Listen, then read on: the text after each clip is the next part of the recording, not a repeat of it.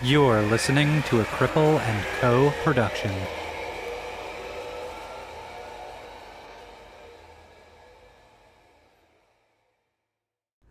This episode of Disability After Dark has been brought to you by Come As You Are. Come As You Are is Canada's only worker owned co op sex shop.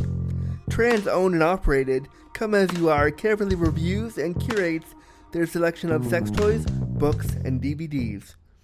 Now you can get 15% off your next purchase at comeasyouare.com using coupon code After Dark. This episode of Disability After Dark has been brought to you by clonawilly.com. Clonawilly and Clonapussy are do-it-yourself molding kits that allow anyone to make an exact replica of any penis or vulva into a sex toy at home. All materials are ethically sourced and 100% body safe. If you shop at clonawilly.com right now and use the promo code DARKPOD at checkout, you can get 20% off site wide. Wow! That's a deal that cannot be cloned. I talked to one of the representatives the other day, and they are more than willing to answer any questions you have about how to make your own clone a willy or clone a pussy, how to use the kit. They're so, so willing to go on this journey of cloning a willy or cloning a pussy with you, and they're super nice and super responsive to any concerns.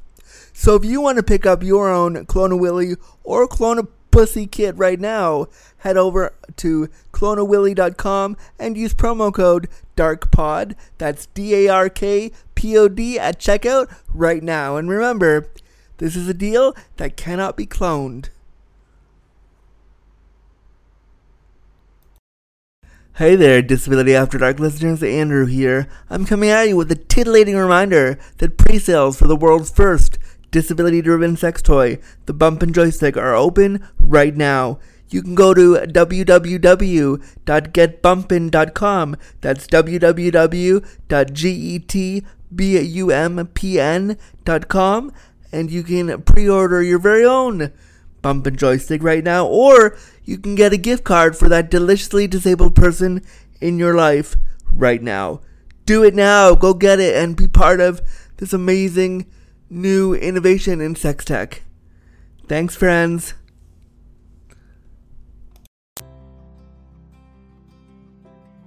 Hey Andrew, how are you? Hey, Kristen. I'm okay, but if I'm really honest, I haven't been doing super great lately. I'm kind of super, really, really down. Oh no, I'm so sorry to hear that. Well, you and I talk all the time. We talk every day. And you know I've been thinking about going to therapy, but I've been to Mhm. therapists before, and I'm afraid that a therapist wouldn't understand all my disability stuff. And you know how much I love talking about disability, right? yeah, I hear you have like a whole podcast about it. Right? I mean, I talk about it all the time, everywhere. And I'm just Yeah. worried that I don't want to explain to a therapist, like, what is ableism? What is disability? Like, I don't want to do that before we get into my stuff, you know? Yeah, that's fair. You shouldn't have to like fully educate a therapist before starting a therapeutic process, and I think that's really hard because honestly, you deserve support from someone who gets it. You get it. You're my best. You like. You're my best friend. You get it. What do you think I should do? I mean, I think you should find a disability informed support person to help you work through this. If anyone listening to this is interested, I'm actually offering disability informed support for $40 per session. Whoa, whoa! Forty dollars a session? That's super cheap. The last time I checked, one session was like over a hundred bucks. But we can still talk about disability stuff, right?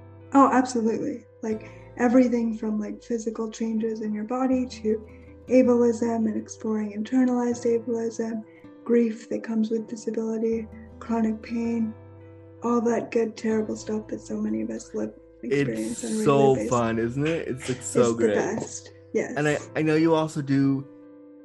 You also offer support for non-disabled people too, right?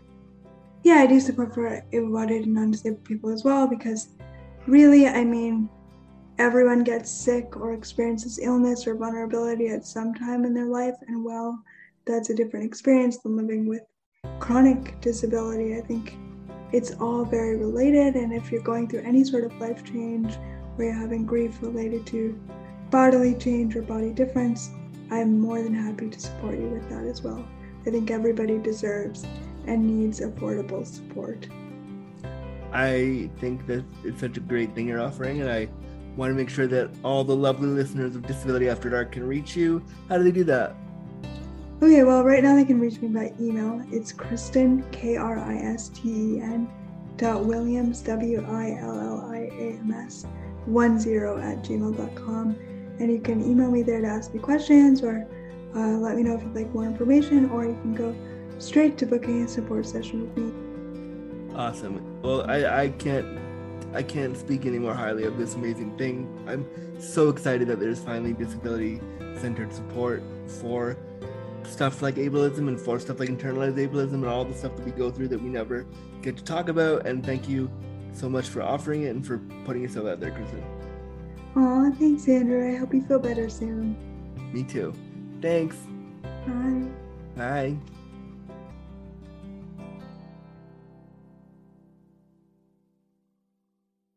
Content warning. The language, content, and discussion found within this episode of Disability After Dark will be explicit.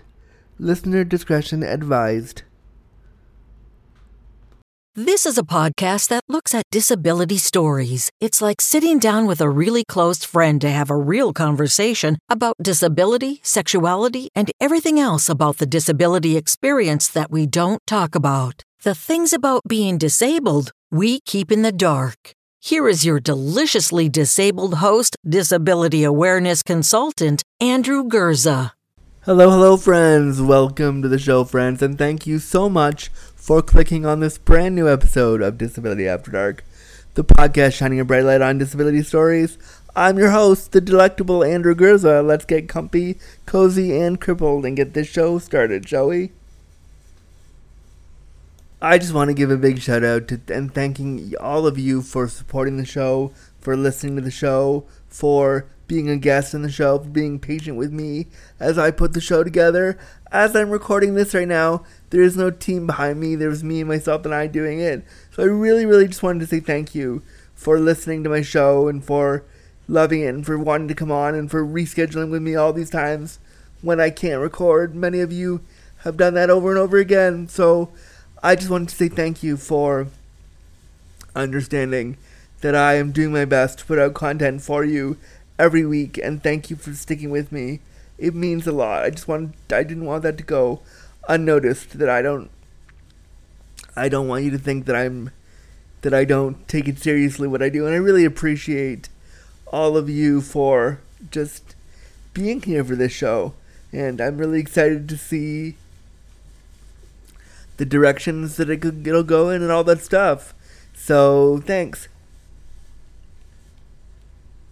One of the directions that I want to take the show, and I haven't considered this at all, I haven't done anything with this yet, but one of the things that I've been dealing with over the last five years that I don't think we talk about enough in the disability community is incontinence and body stuff and bowel stuff and bathroom stuff related to disability. I've talked about it briefly on the show to some guests, but I wanted to do an in depth series talking to people about the emotionality of having a gastrointestinal issue and what that's like for you if you live with a gastrointestinal issue because I think GI issues are disabilities that we don't talk about enough and I really want to do some in-depth discussions and just some real honest discussions with people living with GI stuff.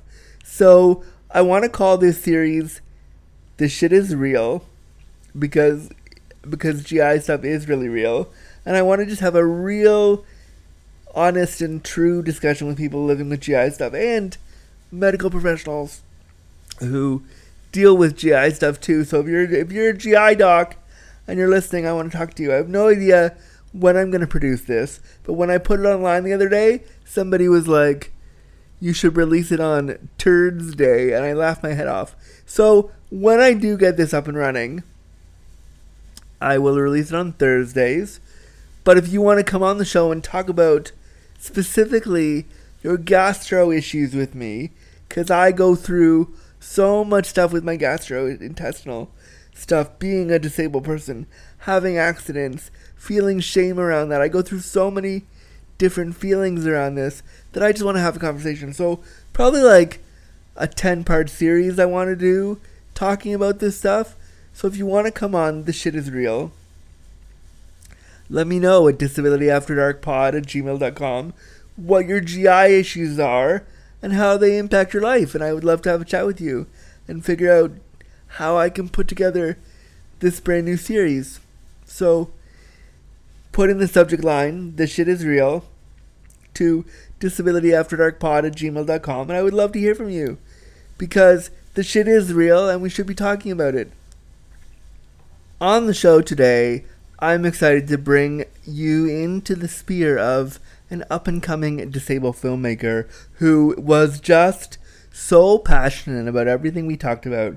He is a, cam- a cinematographer, a director, a filmmaker, really, really cool. His name is Cameron S. Mitchell, and he is the son of world renowned disability scholars David T. Mitchell and Sharon L. Snyder, which, if any of you have ever done disability studies work, you'll recognize those names. They're quite well known, and I was really, really excited to sit down with him and talk about his experience of being a neurodivergent and being disabled and talk about basically what I loved in this interview. And you'll hear from right off the bat, this interview is very frenetic, really like pops and crackles the whole time, mainly because he's so excited to talk about disability film.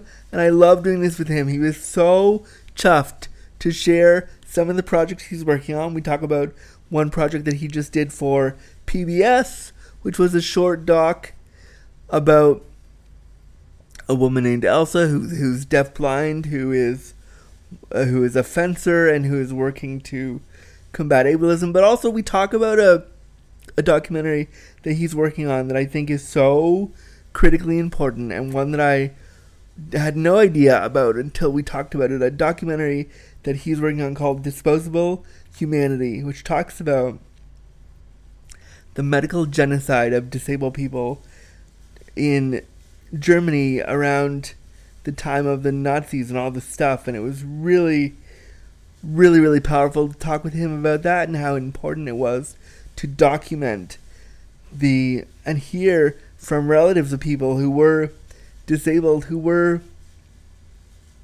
who were killed. And so we talk about a little bit about that. It, go, it goes into some dark places.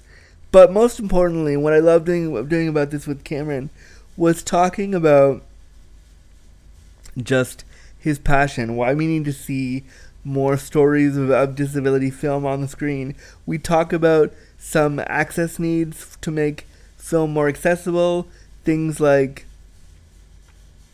um, you know, things like like seizure warnings, things like captions. We talk about what it's like for him also as a disabled filmmaker to make these films. One of the things that I really love that he said in this interview that I can't stop thinking about is he said a couple times during the interview. He said, "This is disability is the water that I swim in," and we talked so much about how this is how, because his parents were disabled, he is disabled. His sister is disabled because he has been been raised on disability. This is how he sees the world, and so whenever he approaches a project as a filmmaker, he's like, "Why aren't we showing this perspective of disability?"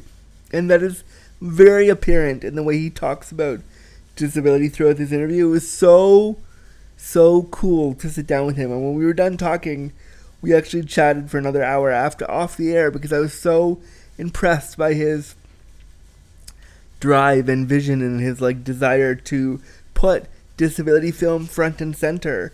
And as a as an up and coming filmmaker who is disabled, he's really trying to do that. And I just am really excited to share this interview with you because it's so cool to see somebody and to meet somebody so passionate about disability in film and he is someone that I am so excited to have met and so excited to now introduce to you right here on Disability After Dark.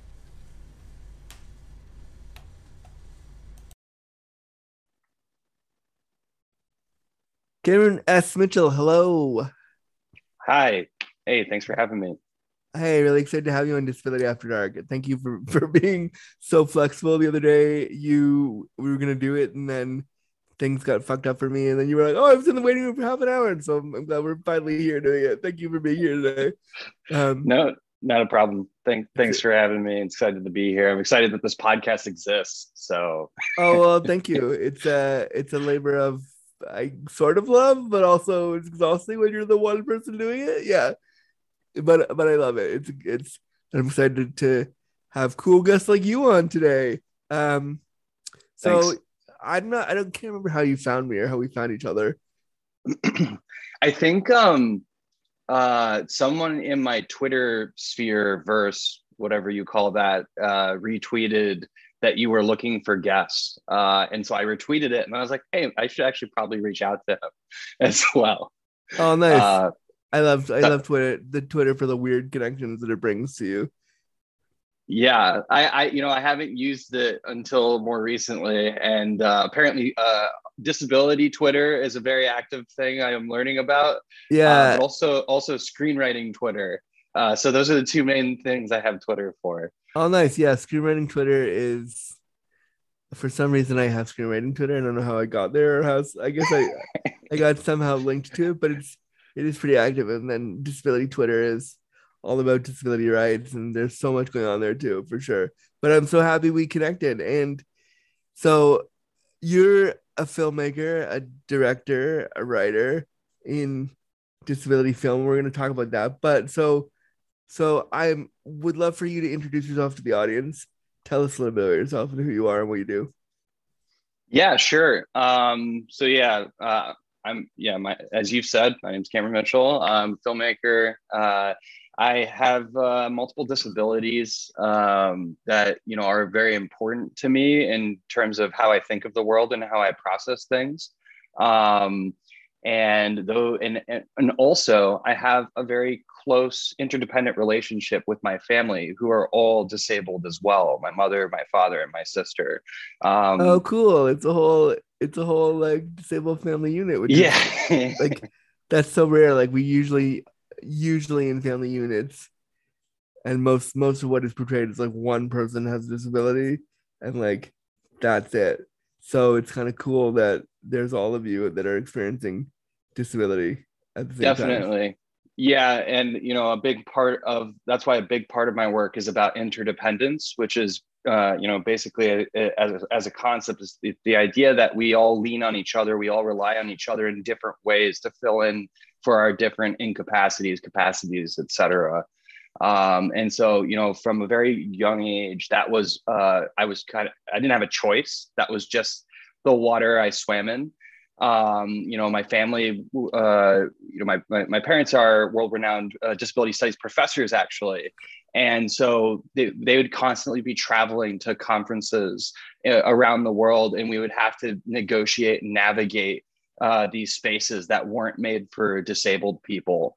Um, so, you know, one of my earliest memories uh, is being at a Jerry Lewis protest, actually, as Oh, maybe like like a seven or eight year old kid um, in Chicago, and you know, being picked out uh, by the security guard to be antagonized amongst a, a sea of wheelchairs.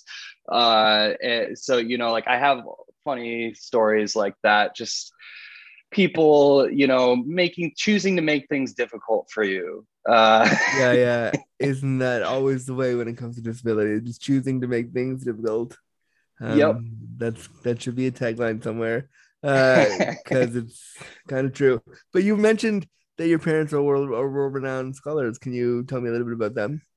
Sure. Yeah. David T. Mitchell and Sharon L. Snyder. Um, they have. Wow, written- hang on, hold on, wait, yeah. I was just gonna say, like, I recognize those names from being in college and reading their stuff everywhere.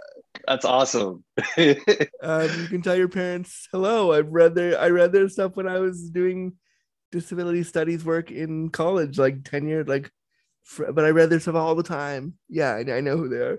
cool. What did What did you read? Do you remember uh, anything in particular? I can't remember, but I definitely Yeah. remember like their names when I was doing my thesis and come and coming up with theories about disability for my work and reading a bunch of scholarly stuff. but I definitely remember those names. Yeah, um, they. I mean, they have you know books, hundreds of articles, uh, films. So they've really like worked in the medium, and you know that was also what one uh, made me want to be a filmmaker. Um, you know, is that they would take me with them while they were filming their you know kind of disability exposés um, uh, one film that you can see me in because they literally they, they actually put me in a lot of their work uh, interestingly enough. Uh, but they have this film a world without bodies which uh, won uh, a moscow film festival uh, disability award there and you know got a lot of international touring in the 90s um, and there's just like nine year old me in front of a nazi death camp because that's what it's that's, about. It's about action T4. But you know, we're just taking a family trip to yeah, uh, just to like to, a super famous, super dark place. Yeah, yeah. yeah. Yeah, um, so uh, and and also probably their most well-known piece, uh, or at least the one that gets the most circulation, uh, is narrative prosthesis. And they also write about me in narrative prosthesis and my love of the the Nutcracker the, the story of the Nutcracker. Uh, and so that becomes like a because the not the narrative prosthesis this is this idea that you know dis- disability can is often operationalized and I'm I'm really heavily summarizing here but like you know in storytelling when we have a, uh, a story that leans on something like a nutcracker the nutcracker's disability for instance. Yeah. um, that's not like authentic disability uh, representation and portrayal. It's a plot piece or a, a, a plot twist.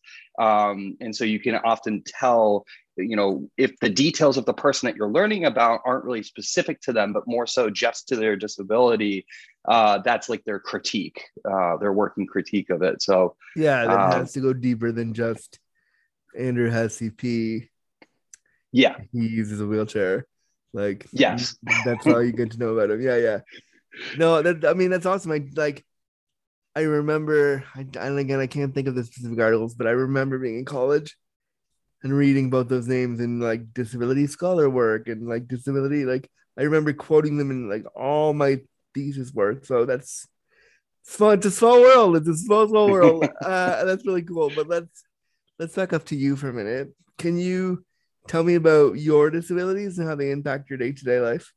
Yeah, definitely. Um, so I have uh, uh, something called uh, post traumatic spondylosis, which is, uh, you know, it's as, as it sounds, it's a disability related to an, an accident or multiple accidents.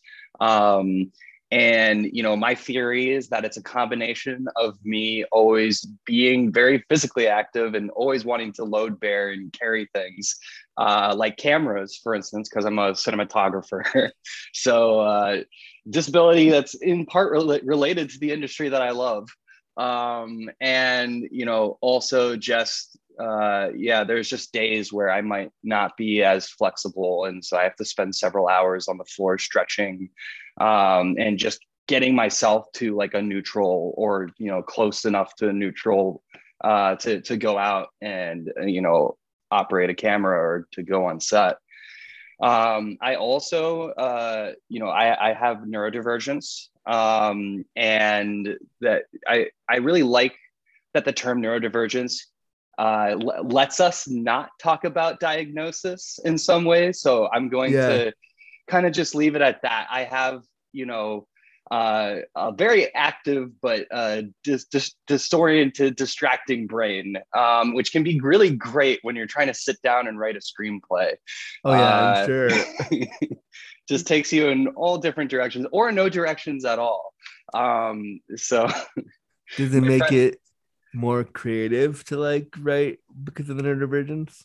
Yeah, I, I, I really, yeah, I like that you brought that up. I, I think it does because I'm always trying to mold break. You know, like the type of films that I admire or look up to are ones that don't follow, you know, a formula that they're able to break through. They might be multi-genre.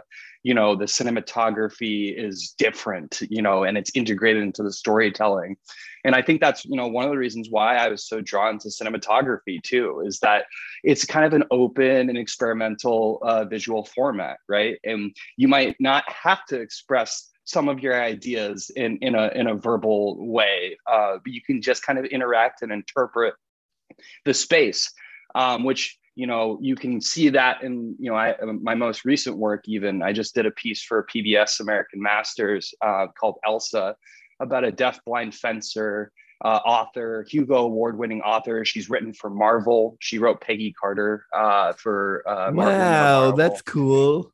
Yeah, um, and uh, it was just like this piece. It was we shot it over two days in Seattle. Um, I, am based in New York, and I, I flew out to Seattle to, to, meet Elsa, and we just hung out for two days and kind of just interfaced and, and interacted. And this piece is the result very much of just like a conversation between us and an interaction. And I, I love that. I just love that film can create something from just being in sharing a space with somebody else and you know i think our disability experiences very much led to a much deeper uh, interaction uh, because of it you, you yeah. know even you know I'm, I'm not deafblind but you know we we both have a, a you know elsa also has a book called being seen uh, one deafblind woman uh, woman's fight to end ableism.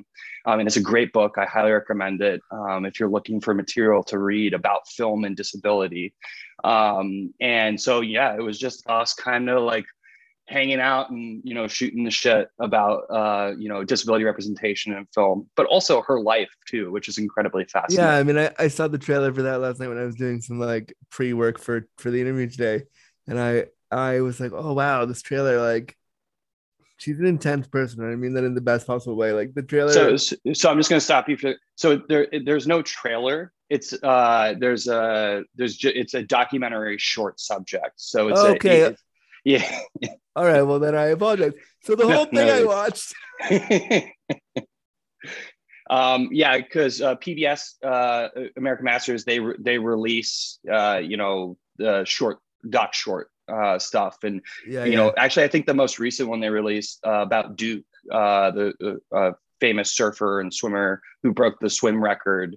I think that's only like three or four minutes or something like that. But you get so much information you know, because it's PBS and yeah, you know, yeah. they they give you that liberty to just go for it in a, in a short amount of time too, right? So it's like it's a way that we can get representation out there and we can get information out there, um, you know, in, in in in into people's lives and in, into our you know busy moving days.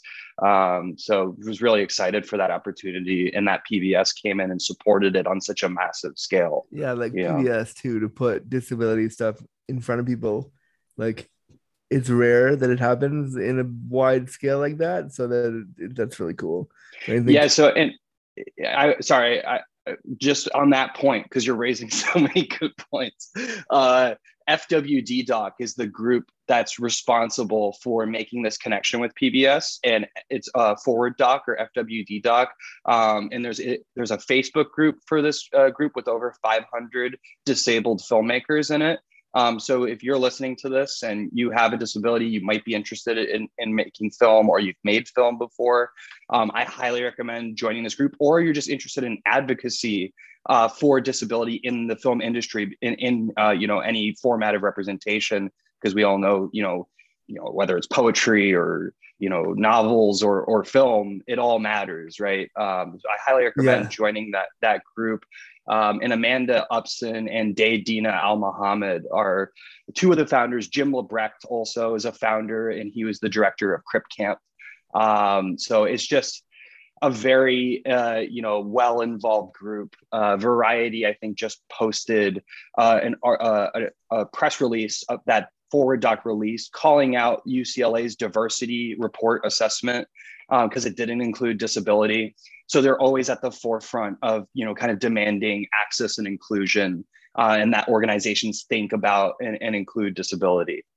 That's awesome. I mean that's really cool. And i i i didn't realize that what i was watching yesterday was the whole thing. Um, so but it's all right. You're not the first to say that. People want more. I think that's just you know it's like yeah I, like oh I, when's the when's the feature like coming out? Right? Yeah yeah like i watched it yesterday and i i definitely wanted more. I was like i want to where's like the 33 minute 35 minute 40 minute version of this? Um but no i think it's or so, the hour and a half or two yeah, hours. yeah yeah three hour was, version was like epic version of this yeah yeah Um, so one of the things that I wanted to talk about today with you was so we've we've talked about how you're a disabled filmmaker. We've talked about how you're the son of disability studies world-renowned scholars. Um, and so you make we obviously you make films about disabled people as part of your career. So I want to kind of go a little bit deeper into that. Why do you think disability film is so important to you as a disabled person? And why like we know these stories need to be told, but why do you want to be one to help tell them? It's a great question. Um, why is disability film important? I, I mean, I think, you know, most obviously, film is a, a medium that lets us into, you know, the shoes of other lives, uh, so to speak. Um, and so, you know, from a very young age, I, I gravitated towards that. I wanted to give authentic representations of things I wasn't seeing on screen, frankly. Uh, and, you know, my first short film, The Co op, uh, I did that for the Easter Seals Disability Film Challenge, which I also want to talk about here. If we're looking for disability film resources, yeah, Easter yeah. Seals, they're like the only ones doing this. And, and, and there's, by the way, you're going to hear this a lot uh, in my life. There's like things I'm involved with, and they're the only ones doing this certain type of thing. Um, like Slamdance, for instance, is the only major film. I'm a I'm a programmer and juror for Slamdance Film Festival, and they're the only major film festival that has a disability uh, uh, film category. Um, wow. But but Easter seals, back to uh, you know that point, um, they are the only uh, film challenge I've seen that specifically asks for disability content, um, and that was just such a wonderful start to my kind of uh, you know I I made some films like I made a, a doc when I was in high school about my sister um, you know, and I made I made some films about disability. I also traveled to India and I, I made a doc about NGOs working in the space uh, with disabled people in India and in Bangalore. Um, you know, but uh, Easter Seals gave me a chance to do something narrative, uh, and so it was it was a bit different to kind of stretch myself out and think more creatively, and not just you know, uh, well, not just, but you know, in a documentary space uh, with disability.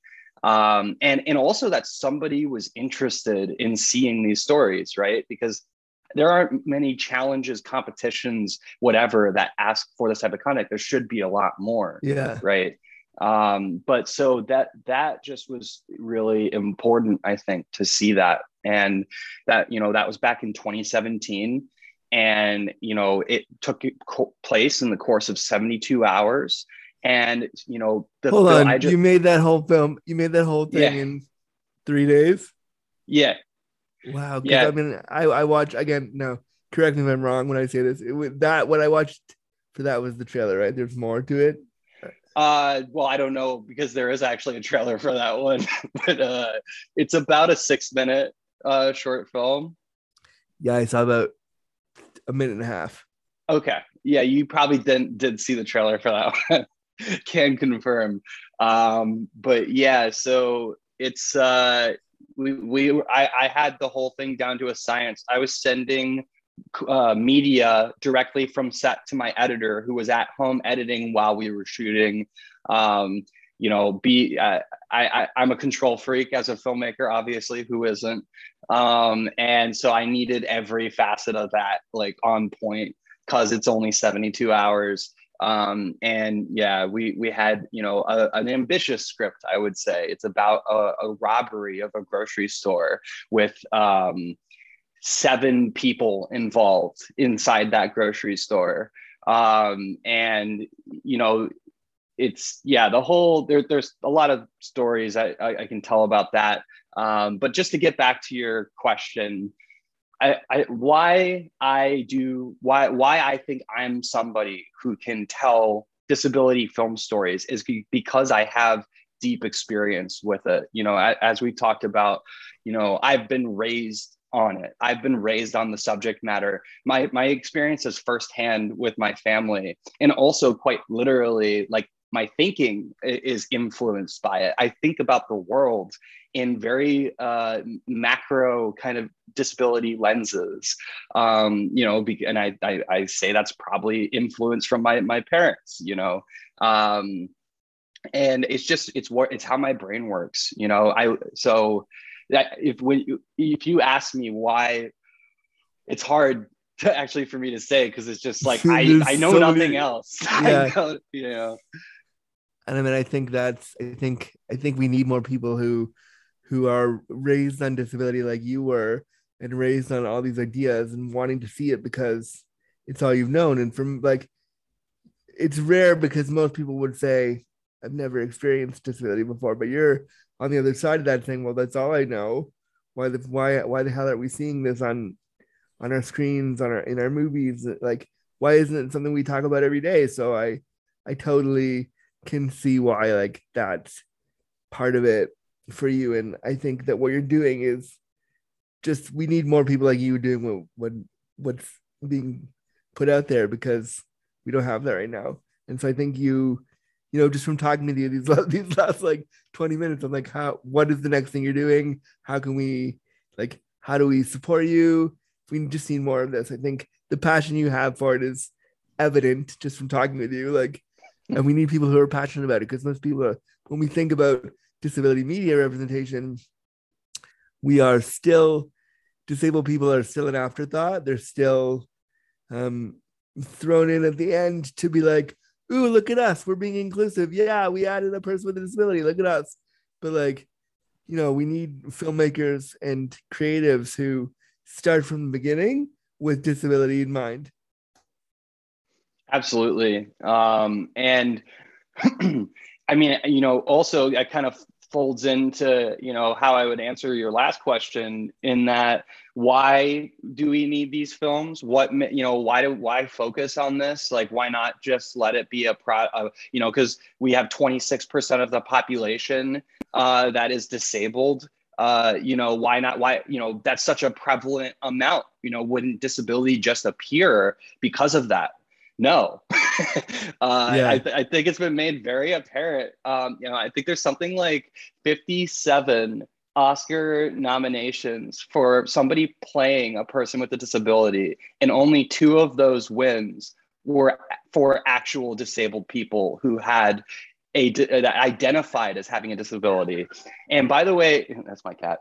Uh, I, I think that um, having uh, people who identify as disabled is really important because it means that they're thinking about it and also that they they're they're out right? Like they're out there and they're identifying as disabled and they want to talk about it right? Yeah. because you know a lot of the language we've seen in in film and in, in film history has just been very pejorative and derogative to disabled people. And i think that's in part because you know people want to talk about it from the outside they don't want proximity to it uh, you know um, and, and, you know, I'm this is super controversial Cameron opinion alert. Oh, I'm ready. But, I'm ready.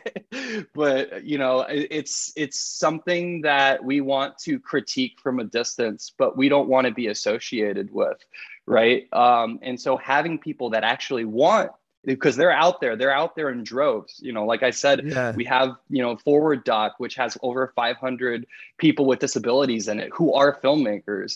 26% of the population uh, you know has a disability. Like there are people out there that I identify with it and associate with it and want to talk about it. And i think it's time that we start giving them the opportunities to actually make things and, and be you know like we see with coda right um, a big critique of Coda. It, it, there's a lot of great things that happened with Coda. Um, you know, um, a, a, a, primarily disabled cast, three deaf actors playing three deaf dis, uh, in disabled characters. Those are those are huge strides. But it's honestly like you know, how long have we been trying for this? You know, um, yeah. yeah. And and it's just so it's so late.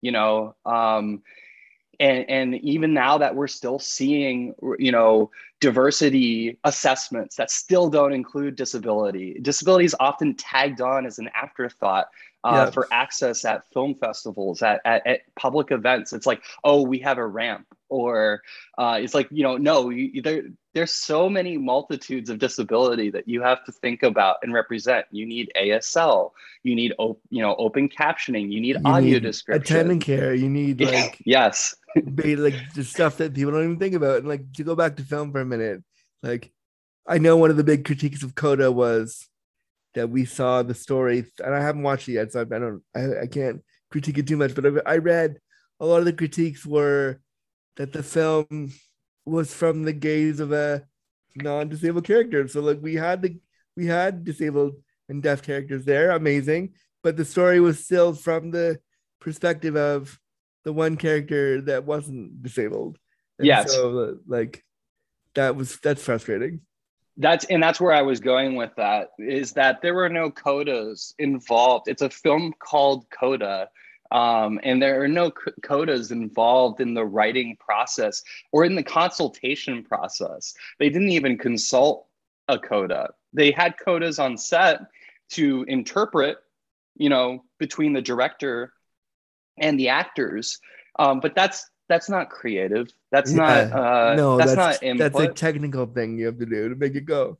Yeah, that's translation. Um, and I think uh, Lennard Davis, my friend Lennard Davis, he said that it should be called de- a deaf family, not uh, Coda. because it's not because the, the film itself isn't about Coda and, and, and it's a remake, right? It's a remake of a European film.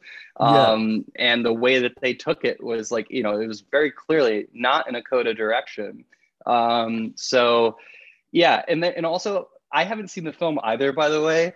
Uh, but I think that it's very telling when that that you know that the like a coda isn't involved. I already know what I'm getting into with a film when I hear that. You know, I know that it's it's not going to be from that perspective. It's not going to carry the depth uh, of that experience. Um, and so, you know, just going back to why we need more of this, it's like that's why because you know if th- we just had a film win the oscar for for best picture that didn't have that gravity, that context, that depth, uh, that latitude, whatever you want to call it. Uh, it didn't. It didn't. It didn't have it. And and so the representation that we have is still very shallow in some ways even when of course when we're we're performing at the peak right we're yeah. breaking barriers we're setting you know milestones of course they, there's still something that's withheld from us right so i mean i guess it's exciting for filmmakers in that you know uh, it hasn't been done yet. So hey, you know, all of our, all of our maybe uh, you'll do it. Maybe you'll be the one, know, or, or, or or just one of us. You know, it's yeah. like honestly, man, like if there was other people out there doing this, I don't know if I would be making films because that's the drive for me. Is that I'm not seeing this stuff out there, and so I I feel like I have to almost like I'm obligated to keep putting stuff out there until we get to a point where I, I feel like satisfied. Like I'm like, ah, you know, uh, yeah, I, I, done it now. Eh, yeah, well, well, no, eh, that anybody has, right? Yeah, yeah. Um, that you know, you you just it's it's the water you swim in, right? Where it becomes that, you know, because it's a part of us. Uh, you know, it's it's something that we all know is out there, and so the representation levels just need to be brought up, like to to match that. Um, yeah, yeah, completely, and I I couldn't agree more with that. I had a question about last year's Oscar Oscars, we know that Crip Camp was up for best. It was it was up for best doc, right? best so doc. It, so it lost out to my octopus teacher, and I know there was there was outrage in the community when that happened. As somebody who is immersed in film, just as a sidebar, how did you feel when that happened?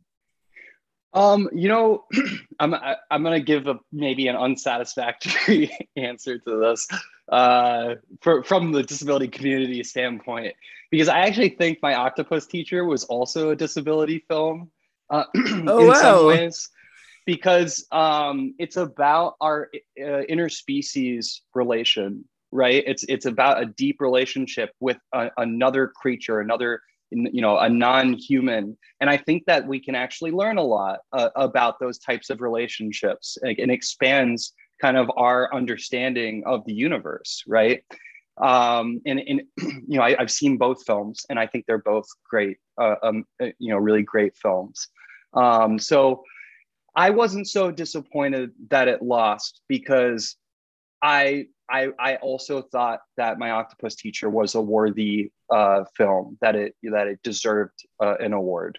Um, I'm happy. I was just happy to see Jim Lebrecht uh, on the red carpet in a Oh, custom yeah. Gucci mean, suit. You know, that was a uh, moment for all of us to be like, wow, you made it there. Like, and because of the the pandemic, like it feels like it was yesterday. Like it, it's it's so it was such an important thing for us to see as disabled people to see like a wheelchair user on the red carpet at the Oscars.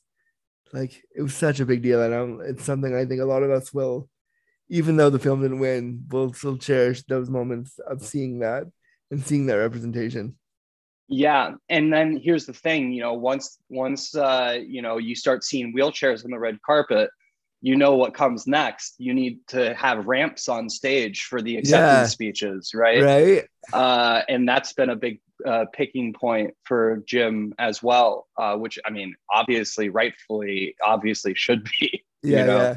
Uh, because you're what are you just telling me that you don't expect me to win if there's no ramp there? basically i mean I, I was in an award show a couple years ago and i was invited to la for the for this podcast actually was nominated for an award.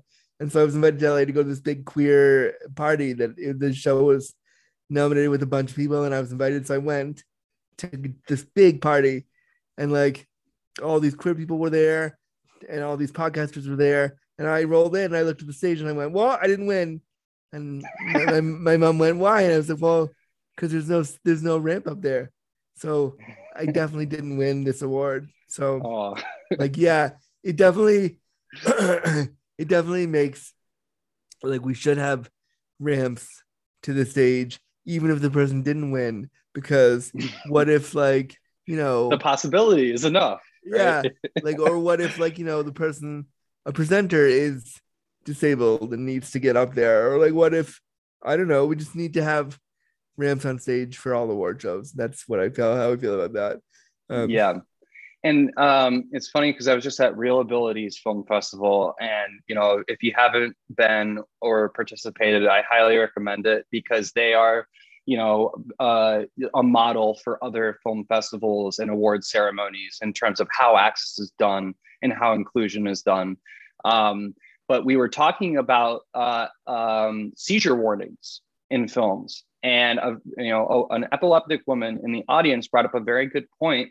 There should be time code when there are uh, you know seizure warnings ahead of a film that says there are there are flashing lights uh, you might not want to watch this or I don't, I don't know exactly what it says but Yeah, basically yeah. the effect the effect of what it says is if you are epileptic or if you are seizure prone or you know a child um, you shouldn't watch this film because we're not giving you any information about what's inside the film and where it occurs. So hey you might have a seizure at some point uh, and we don't know uh, when that is because that's the effect of what that warning is really. So it's really just chasing people away um, you know from the, the the film you know Yeah. and this is nothing new to disabled people. We're you know we we're used to seeing those signs that are like you're not welcome here. Uh, but it's like you know uh, I, I thought that was a good thought exercise for somebody who is like you know that's inclusive. They mentioned uh, ep- epileptic people. It's like no it's a it's actually a warning sign to that you should run away. Yeah it's You know? telling me that i don't belong here and i yeah. I like totally agree that there should be time codes and i never thought about that as an access need until right this very second. Like yeah there totally should be because just putting a warning and saying that like you might have a seizure you don't know what the seizure will do to them. You don't know if we're talking a small seizure or grand mal seizure. Like we don't know how it's going to affect them before and after and during. Like they're definitely i totally agree with you and i'm going to champion that now because there should be. You're totally right and yeah and i mean totally right. you know and like you know i'm a cinematographer too so for filmmakers that you know might be listening to this you know i i also understand that we don't want a lot of overlays on our stuff. We want the we, like subtitles are even problematic uh, for cinematographers sometimes because we we don't like our the frame being taken up by uh, you know other uh, competing imagery. Um, but what I will say is it's just as easy to make a contained separate version. You know that that has this warning. Like say you know a cinematographer might say you can't give time code for when uh, you know the the, the flashing lights will occur because that gives you uh, yeah, it gives plot information away you know i could you see somebody making that argument and yeah. so but like just if you look at um, if you the the elsa piece that you know for pbs that i did they they released uh, an all inclusive fully inclusive accessible version that is its own contained version. And you know what's really interesting?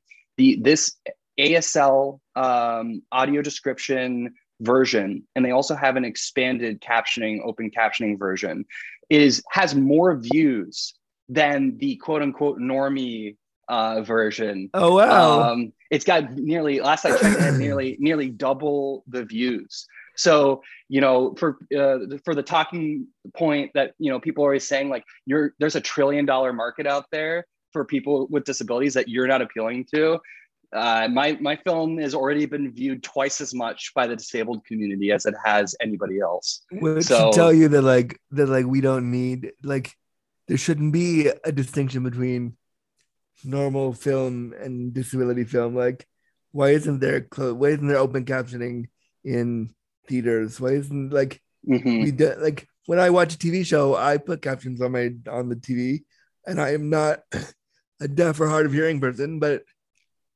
I have processing shit and it makes it easier for me to like focus. So like why isn't this a part of a part of just the filmmaking process? And so like I think the fact that we have distinctions between like versions of film feels unnecessary. Why do we why can't it all be one? Mm-hmm. I, I mean, it's also a good point. Having burned in captions is actually like one of the only ways as a filmmaker that you can be certain that your film isn't going to get messed up in the, the DCP uh, process for a film festival. Um, because um, it happens uh, when you leave that up to other people. And uh, here's the thing I think directors need to understand more that this is a part of the experience um, just as much as any other facet sound design, you know, screenwriting, uh, you know, everything, lighting. Um, if you're going to leave that to somebody else, you're leaving that up to anyone's interpretation and and or lack thereof. You know, um, so you know, a big thing for indie filmmakers that I encourage is audio describing your own film. Give it a try because you actually have insights about the film that nobody else has that makes your audio description that much more interesting because you're the one giving it. Yeah, yeah, and I, you know, I never thought about that again until right until you said it right now. That it that should be the way. And when you do when you give something like that over to someone else, you're diminishing the accessibility of the film. Like, wow. And also just the the vision for the film. Yeah, yeah, and, and, the narrative that you that the person making it wanted to give is changing when you hand it over, hand that part over to someone else.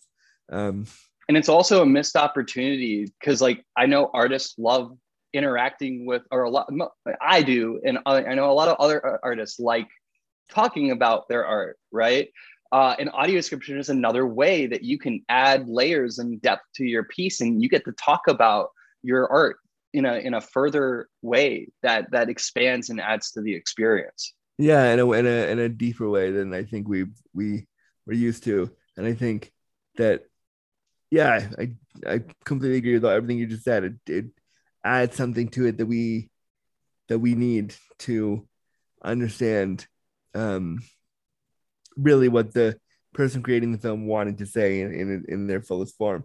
Um, so I wanted to shift a little bit. I know you mentioned that you want to see different kinds of films in that that talk about disability and different kinds of genre a film that include disability.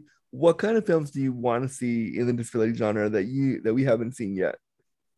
Well, um, for one, and this ties into the, the other part of your last question that I didn't answer yet, which is uh, how, how do how do we support you know what I'm working on next? Um, you know, I have a feature length documentary film called Disposable Humanity, which is about the Action T4 program, which is a secret Nazi killing program that resulted in the medical genocide of over 300,000 disabled people. And I think that this is culturally important to disabled people. And so that's one thing that, you know, I'm working on because I we don't where is this? I don't know of I don't know, you know, I haven't heard of anybody, you know, making a, a film a, about this other than by the way my my, my folks uh, the, the, that film I mentioned earlier, uh, World Without Bodies, they made you know a, um, like a, a 30 minute doc about our experience uh, discovering this for the first time in Germany and yeah. going to one of these six killing centers. It's just incredibly important. It's like what the Holocaust is for Jewish people. You know, it's like we need to identify with this and recognize it um, and, and, and to bring it up because, you know, it's it's never been more relevant than now when we have medical triage happening and people, disabled people, are dying from COVID. Um, also, disabled people, uh, it's been reported that they're getting left behind in Ukraine. You yeah. know, um, and so wartime atrocities that affect disabled people. It's it's a part, uh, unfortunately, for be- you know, for better or for worse, it's a part of the history. You know, and it's a part of the, the cultural experience of being disabled, right, is being neglected by the government and, and by medicine. Um, and also not only being neglected, but being targeted. Um, yeah. So, you know, that's what I'm working on. Um, if you want to know more information about that, uh, disposablehumanity.com is the website for it. Uh, we're currently in post production. Um, we're looking for finishing funds. Um, so if any anyone out there knows of an angel investor or, or, a company or an organization that wants to help get this film to the finish line um, it's it's already been shown in limited very limited formats uh, around the world at uh, major universities. It's it was showed in, shown in Taiwan, uh, Marseille, France, at the International Conference of Genocide Scholars. Um, it was showed in Delhi, India, at uh, University of Delhi um, at University of Virginia, University of Michigan. So they, it's it's heavily vetted by academics. Uh, it, um, the senior historian at the U.S. Holocaust Memorial Museum called it incredibly historically accurate, and that's you know the thing that she loves the most about it. Um, so yeah, we're just trying to get to the finish line on that. It's been oh man, um, I'm gonna date myself here. It's been eight years uh, since wow. the initial inception of the idea in my head that I had as I was graduating college. It's like I want to make a feature length expansion on the film that my parents made. Uh, about this topic. And we did the principal photography in 2017. We spent three months in Germany filming it at all of the original sites where it occurred because they're all still pristinely preserved and not only preserved but a lot of them have gone back to being active psychiatric institutions. Um that's so fucking terrifying. That, uh, yeah. I don't wow wow. Um as a neurodivergent person filming that and being there and doing that like how did you feel?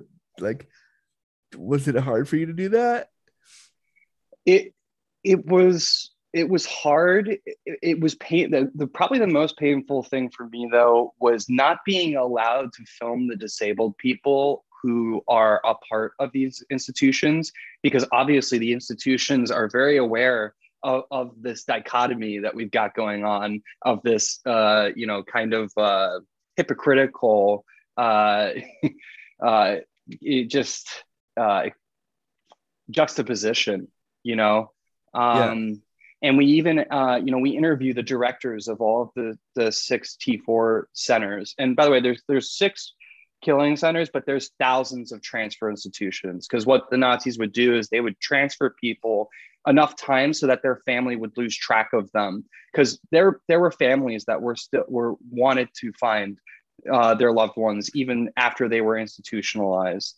Um, and so you know, but we went to the six main centers because that's a lot of where a lot of the history is. And at one of the six centers, one of the directors uh, said that if you were to shut down every site where um, T4 occurred, where people were murdered, um, you would have to shut down the entire German psych- psychiatric system. That's Wow. that's how Wow. prevalent it Yeah. was, and how how how far the T4 dragnet expanded. Not just in Germany, by the way, in Poland, in Austria, in Italy. Um, it, it, it was uh, a widespread event and it resulted in the training of staff and the technology necessary to implement the Holocaust. We wouldn't have, um, you know, the crematoria ovens, the Topf and Sons ovens that were used at major death camps like Treblinka, um, or even concentration camps like Mauthausen, um, without the T4 program. So it's a really integral piece of history that we're missing It's from our uh, understanding. it i mean i want to see it now as painful as it was to even listen to the to this description like it's important that we that we recognize that disabled people were murdered then by the nazis and we like we hear about it very briefly in blips in history books like and more so now with disability scholarship talking about it a little bit more but i agree with you there's no there's not been a feature length discussion about this or a film about this these atrocities that we went through. And I think that you're the fact that you're putting you put this together is commendable, also exhausting, also like painful, but necessary. And like, thank you for doing it because I think we need to non-disabled people and disabled people alike need to look at this, the cold hard truth of what happened, and be like, oh fuck, we like some of this eugenicist idea we're still putting in practice today. Like in Canada recently, we've expanded the bill C7, which is the medical ac- medical assistance in dying bill, which means that if you are you are um, terminally ill and you wanted to end your life, you can get doctors to sign to sign letters saying they agree to help you die.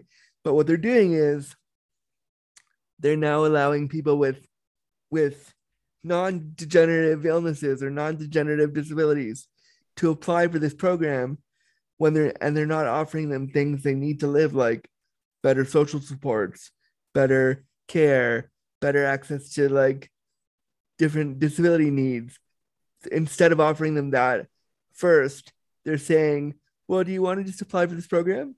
And it's like well that's so we're basically you know it's not the same but the principle and the idea is the same. It's like let's get rid of disabled people. Yeah, and this conversation is also alive and thriving in Germany as well, and uh, and in the United States. And I, you know, um, just one more historical point about T4 and eugenics is that eugenics was worldwide.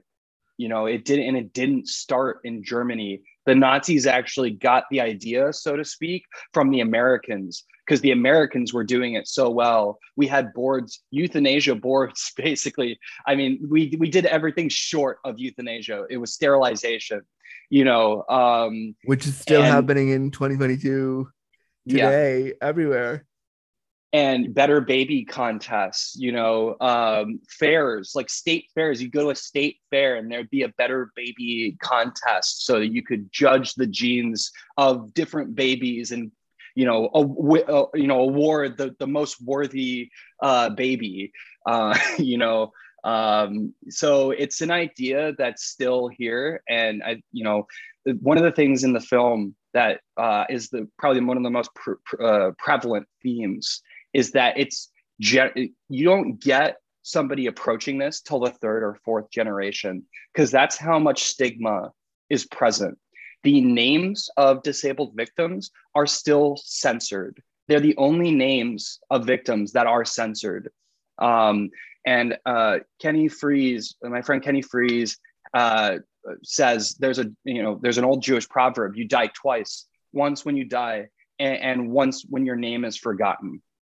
And so i you know i think more than ever it, it's we you know the just awareness needs to be brought about this. So i appreciate you having me on your podcast and being willing to talk about these deep dark and painful historical uh, moments because you know it's a conversation that needs to be had I mean, if you need some other eyes on the film, like let me know where I can how I can be a part of that because it's painful, but I'm also I'm a I'm a Jewish disabled person, so like it's doubly it's doubly painful for me to know that some of the strands of what they were doing then still are talked about now when we talk about disabled bodies and particularly disabled racialized bodies.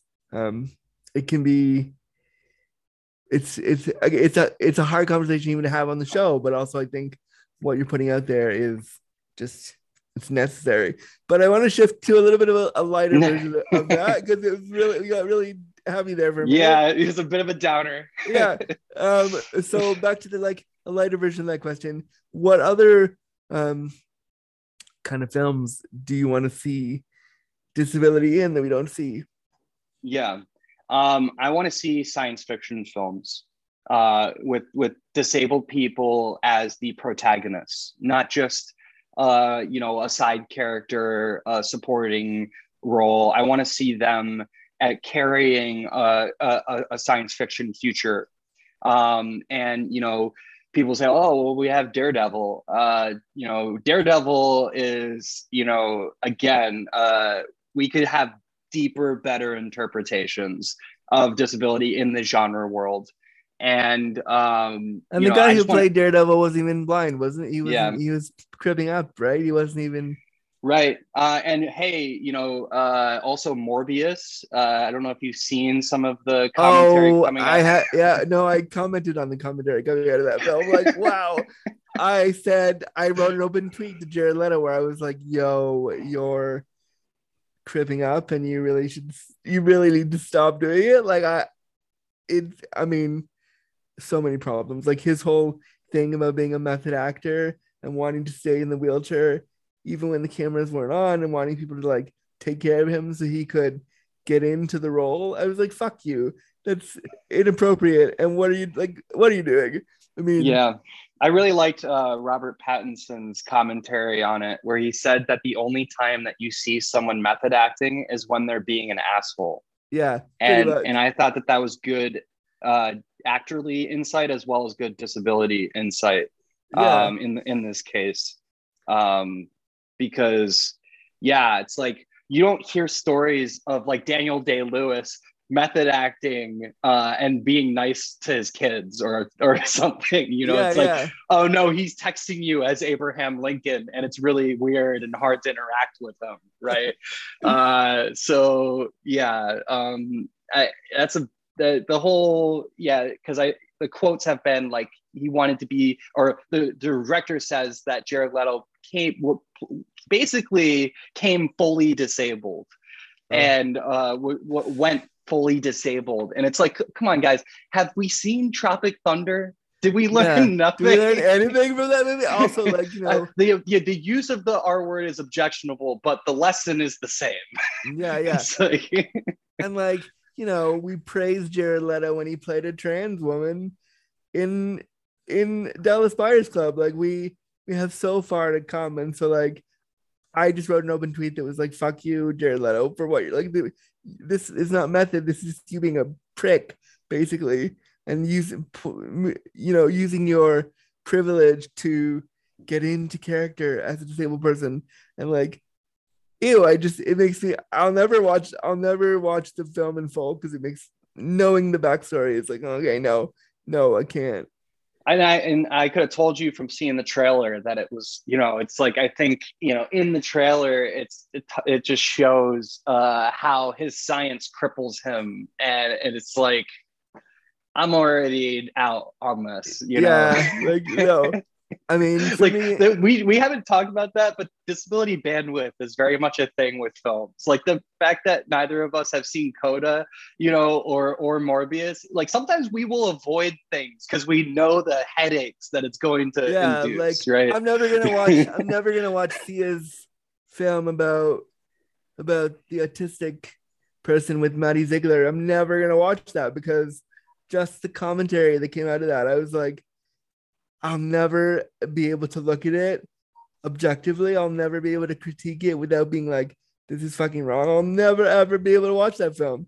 Um, to go back to my the larger question, one of the things that I would love to see is like a broad, silly 90 minute rom com with like a disabled lead character. And it doesn't have to be a big, deep, philosophical, like disability heart wrenching film like they like to give us. But I want to see like a notebook esque or like, you know, so and so falls in love with so and so and they happen to be oh, both wheelchair users or like, you know, something really broad and silly and light and fluffy that isn't yep. intense. And, and I can't think of one film that, that exists that I've heard of or seen that does that. And so I think it's like an incredibly pressing need because all of the representations we're looking at are sad and heavy and, And like uh, dark and, and, yeah. and dark, and like million dollar baby, just like you know, uh, you, oh, like uh, who would want to live this life? And it's like, why we need the opposite. or like you know Just- you know that movie with Samuel L. Jackson where he was the glass was it glass or broken or what, it, what? Glass, yeah, yeah. and, and that was so disappointing because uh, Unbreakable was, I thought, a good disability film in in some ways, the original film of that trilogy. Um, it, even though it's sad, it's it's about a comic a, a disabled comic book collector, um, and of course, if you let that series go on, it reveals itself as not being a very good uh, disability uh, uh, piece. But yeah, I mean I want to see a disabled Star Trek like a fully I'm a I'm a huge Star Trek nerd because I just am and so I'd love to see like a whole cast full of differently disabled people with different types of disabilities like on the starship. I just think that that would be so cool. that yeah, that would be fire. Like, um, what's would the sh- the Orville? Like a, a di- like a dis- disability version of the Orville. Would yeah great. like hilarious yeah like playing with that kind of stuff would be awesome um what kind you know as a neurodivergent filmmaker and cinematographer and director what kind of um what is your experience wait let me try this question again what what are some of the challenges you face being a neurodivergent and disabled director um that we might not think about Um, I mean,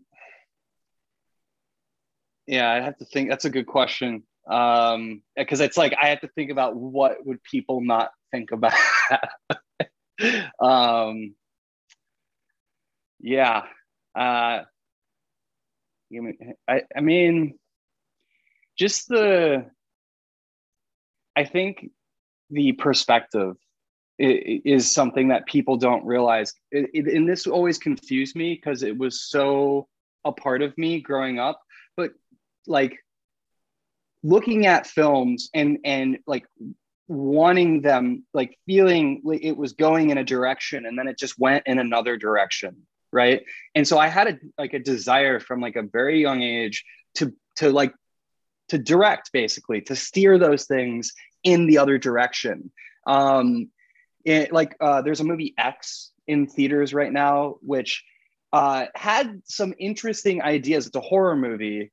Um it had some interesting ideas about like arousal and uh playing with fear and arousal but ultimately eh, like i i i don't want to give spoilers uh but there, there, it's I, I- think this is in the synopsis. There's an older couple that it's about like a group of uh, porno filmmakers and they stay on the ranch of an older couple and and then it ends up being like this super like ageist uh you know uh, elderly fear uh film and it's just like oh it, it could have been way better than that. But Yeah. there's just the, it's the low hanging fruit right? Like why do we always go for the low hanging fruit? Why don't like you could have such a better film if you just didn't do that. Um so yeah i mean i frequently watch films and just have conniptions. You know? Because you're like, why the fuck didn't it didn't it go in this direction that could have talked about disability or could have shown characters this way? Yeah, yeah, yeah. Yeah, and so literally just like putting you or I in the director's seat, even if it's not a film that's not about disability, like disability sen- sensibilities can be read everywhere. And um, like one of my uh, friends, Robert McRuer, he says that his favorite time to read How are you friends with all the people that I? How, first of all, how the fuck are your parents the scholars that I read when I was in college? And how are you friends with Kenny Fries? And then friends with how are you like all the people that I know that I Yeah. that, like? It's again, it's a small fucking world. Yeah, you know, it's like also the film world's small too, right? It's like you just run into all of all of the best people. Um, but yeah, uh, Robert says his favorite time to read disability is when it's not supposed to be, or where it's not uh, supposed to be read, or um, just not seen. Yeah. Um, so I, I- yeah, I'm constantly like, even when I sit at a bar, like I'm, I'm just like sitting at a bar and I'm hearing, you know, all of these disability related conversations that have no idea that they're about disability in some way. And it's just ironic to me, you know, like, and I think the way your brain, the way your the way your brain works, and the way you think about that constantly, is such a boon for not just film and not just directing, but like disability creation and disability. Like it needs to be everywhere where it isn't supposed to be. Because guess what? Even if it's not supposed to be there, it's there, whether we're looking at it or not. So I think that the way you think about this stuff is refreshing because you're so I can I can just tell from talking to you this past hour, like you're so passionate about it that it and we need more passion around it that you have. So I commend you for that because it's necessary and and again really refreshing to hear somebody so like why the fuck are we making films like this? Why the fuck are we talking about disability this way? And like the fact that you can watch a movie that has nothing to do with disability and get annoyed that it's somehow not in there or not talked about enough or in the right way is like you should also be you should do be like a disability film critic to be like hey so let's talk about how you could have had a disability there like you should go to Yeah. variety and be like can i write a review of morbius and why it's a piece of shit but then I have to watch it. yeah that's true that's true yeah But- um it, likewise i mean i i've just uh, like i said at the top of this show like i'm excited that this podcast exists like quite literally because it's like you you'd think it, it would but oftentimes we see the the opposite uh, you know and it's like also just to put disability in the title you know uh Oh, yeah. I Right. I'm such a I'm so fierce about disability has to be there. Not the word access, not some like side word that sort of talks about disability but doesn't actually mention it. I hate it when people when people erase disability with words like accessibility. I'm like they're not the same thing. They're very different things. And disability needs to be there, which is why my podcast is called Disability After Dark because I'm like I want it to be front and fucking center. So we have to look at it. yeah yeah your your advocacy and you know strength on that is just the that's the lifeblood you know for me um so yeah just really appreciate that Oh no, thank you. Um, I could sit and talk with you for like 90 more hours. I have one last question that I wrote down. we, we can go off on like 10 more tangents. It's fine. I have the time. But I want to I, I want to ask you like what is it? It's one of the things you mentioned in your questionnaire to me was like living in an interdependent family. And I wanted to ask you if you could for yourself and for your experience define what interdependence means to you and then tell me what it was like to live in a family with a bunch of different disabled people and how like what that means to you and how that shaped your idea of interdependence yeah so i mean i consider the greatest gift that my family uh gave to me to be insight. Um, and I see that as an interdependent experience. Um, and it's it's probably to, to me, it's one of the most valuable things that one could give to someone else, right? Um, you know, there's there's various, you know, as we talked about at the top of the show, like there's various annoyances. Uh, people make things hard intentionally, and then we have to navigate them.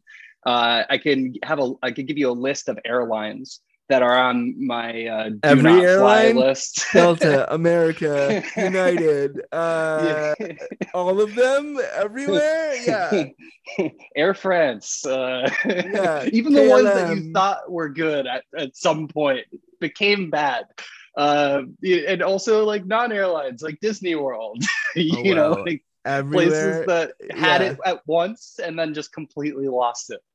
Uh, but you know, um, just uh, like carrying my dad up the steps of the Parthenon. You know, like like the places that we're not supposed to be.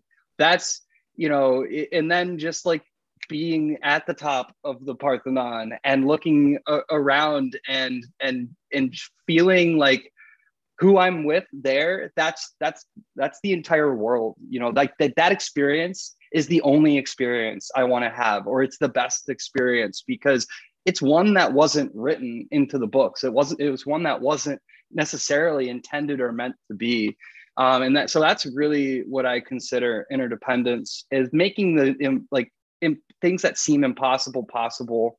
Um, and sharing those experiences with the you know the people that you love most and that you care about most whether that's your biological family or your chosen family you know um, or, or your roommate somebody that you live with um, you know it's that those moments are what matter most and like what inspire me most and, and inform me most and um, so yeah i just have a lifetime of those experiences that i'm incredibly grateful for Um, I have so many other questions about interdependence and like, first of all, carrying your dad up the steps of the Parthenon, fucking cool.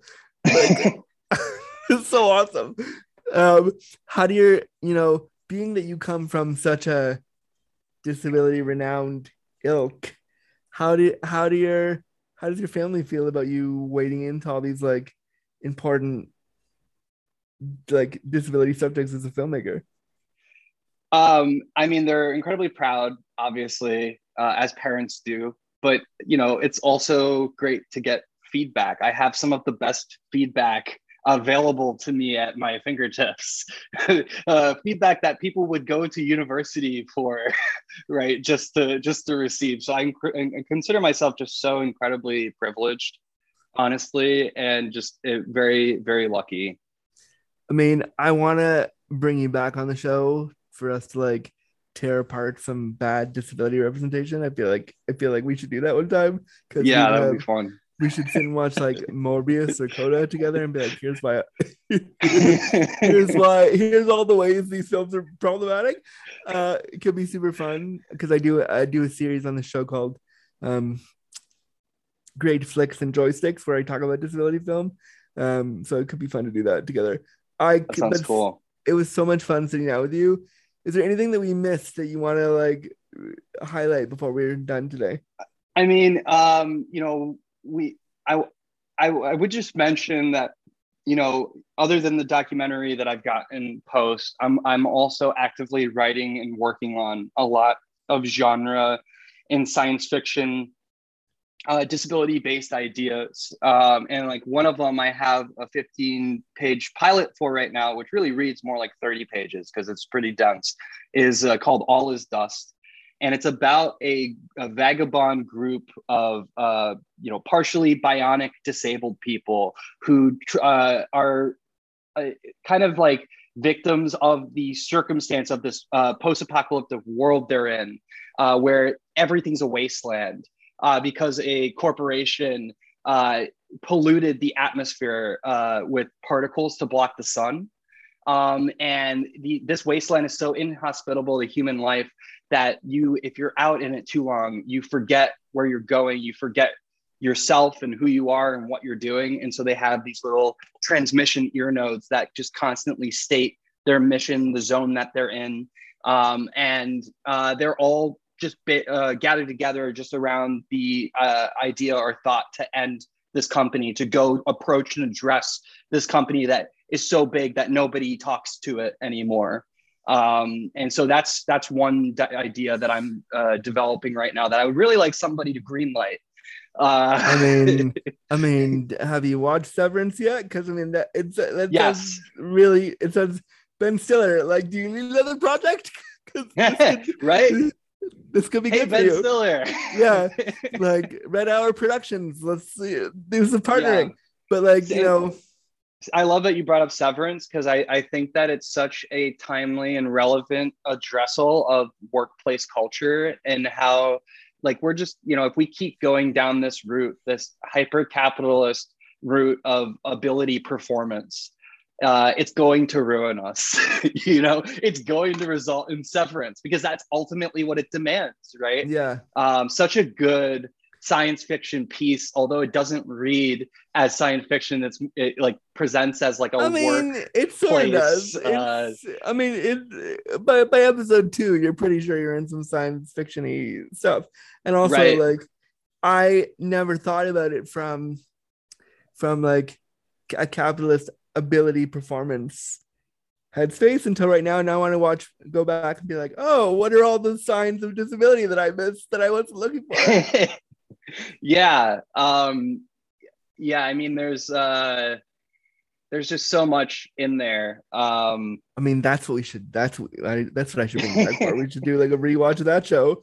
And we should, like that could be that could be fun. We should definitely talk about that. But seriously, Ben Stiller or like you know some production company, like get on this because I think I think the discussion of bionics and disability is one that we've been having forever. Like, and I think we need to. altered carbon is a, a show of recent memory that i was really inspired by um that i thought could have ta- been taken so much further uh but got canceled untimely yeah, yeah. uh in its second season Isn't that the way? Thanks, Netflix. Uh, yeah um again i could sit with you for like another two hours and just have a conversation it was so refreshing and even though we went to some really dark spots in this one i really appreciate what you do and i i want to champion what you do and and get your name out there to the people um so how can they follow you and how can they support you Yeah, so my handle on Instagram uh, is CSMDOP. That's just my uh, name, Cameron S. Mitchell, and then director of photography. The handle's a bit old. I'm doing more directing and writing now uh, than cinematography, in part because of my disability, because it's just like I can't keep a, a full time career up where I'm camera operating and very physically involved.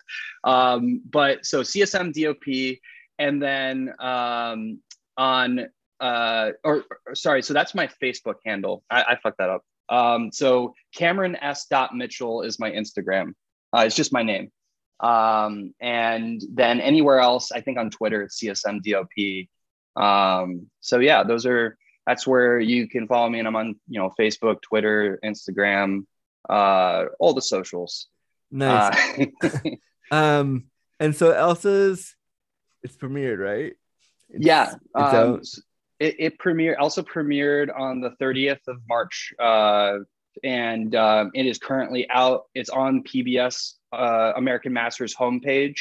Uh, for a while it was the only thing on the page because it was her, it was just her image that filled the whole webpage and that was oh so wow cool for so like cool. two weeks to go to this website and just see this like authentic like deafblind woman uh it with her she's uh in a fencing gear with Yeah. a sword and she just like looks like she's coming at you and she's ready to fight you which is like that was probably one of the more exciting images that I w- was excited to compose for that um and she also made it her profile picture which so i think i did a, a good job she Yeah. felt represented um she actually uh, she sent me one of her books and she signed it um thank you for seeing me and showing the world what you saw. And Oh. that just like broke my, it broke my heart hearing you say it. Wow um i again i, I like and we, i probably should have ended this interview 10 minutes ago but i could talk to you forever about so many different things. But um i just really love what you're trying to do and what you're what you're what you are doing to to disrupt the the super narratives that erase us and what you're trying to talk about and, and how much pa- my favorite part of this interview has been the passion you bring to this and how excited you are to talk about it. Like it was very it was evident to me within two minutes or of our interview that like all the questions would go off on 75 tangents and i didn't care because i was like he's passionate about this and this is exciting to see somebody so like rile up about this stuff. And, and so excited to bring it to the world. And so I just think that I just commend you for what you're doing, and I I am so excited to follow your journey. I, and I am so excited to uh, come back on your podcast and tear apart some uh, some disability film uh, with you. And, yeah, um, we that we would definitely have. Like I, I'm just trying to think of ones I haven't watched yet that I'm like we could tear apart that one, we could tear apart that one. so many options. Um, thank you so much for being here today. And because I could talk to you for three more hours, I'm going to cut the interview off because I could just keep talking to you. So thank you so much for being here today, and we'll talk soon. Yeah, thanks for having me. Talk Bye. soon. Bye. All right, friends, that's another episode of Disability After Dark from me, your disabled daddy, Andrew Gurza. If you want to follow my work, you can follow me on social media on Instagram and Twitter at Andrew Gurza underscore, or you can follow my website, www.andrewgurza.com, to find out more about what I do.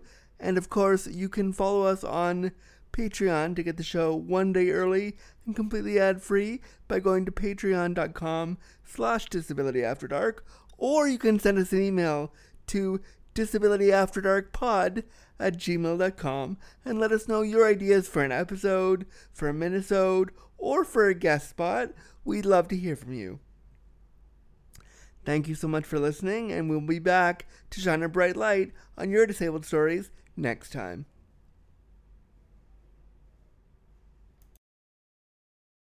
Copyright notice.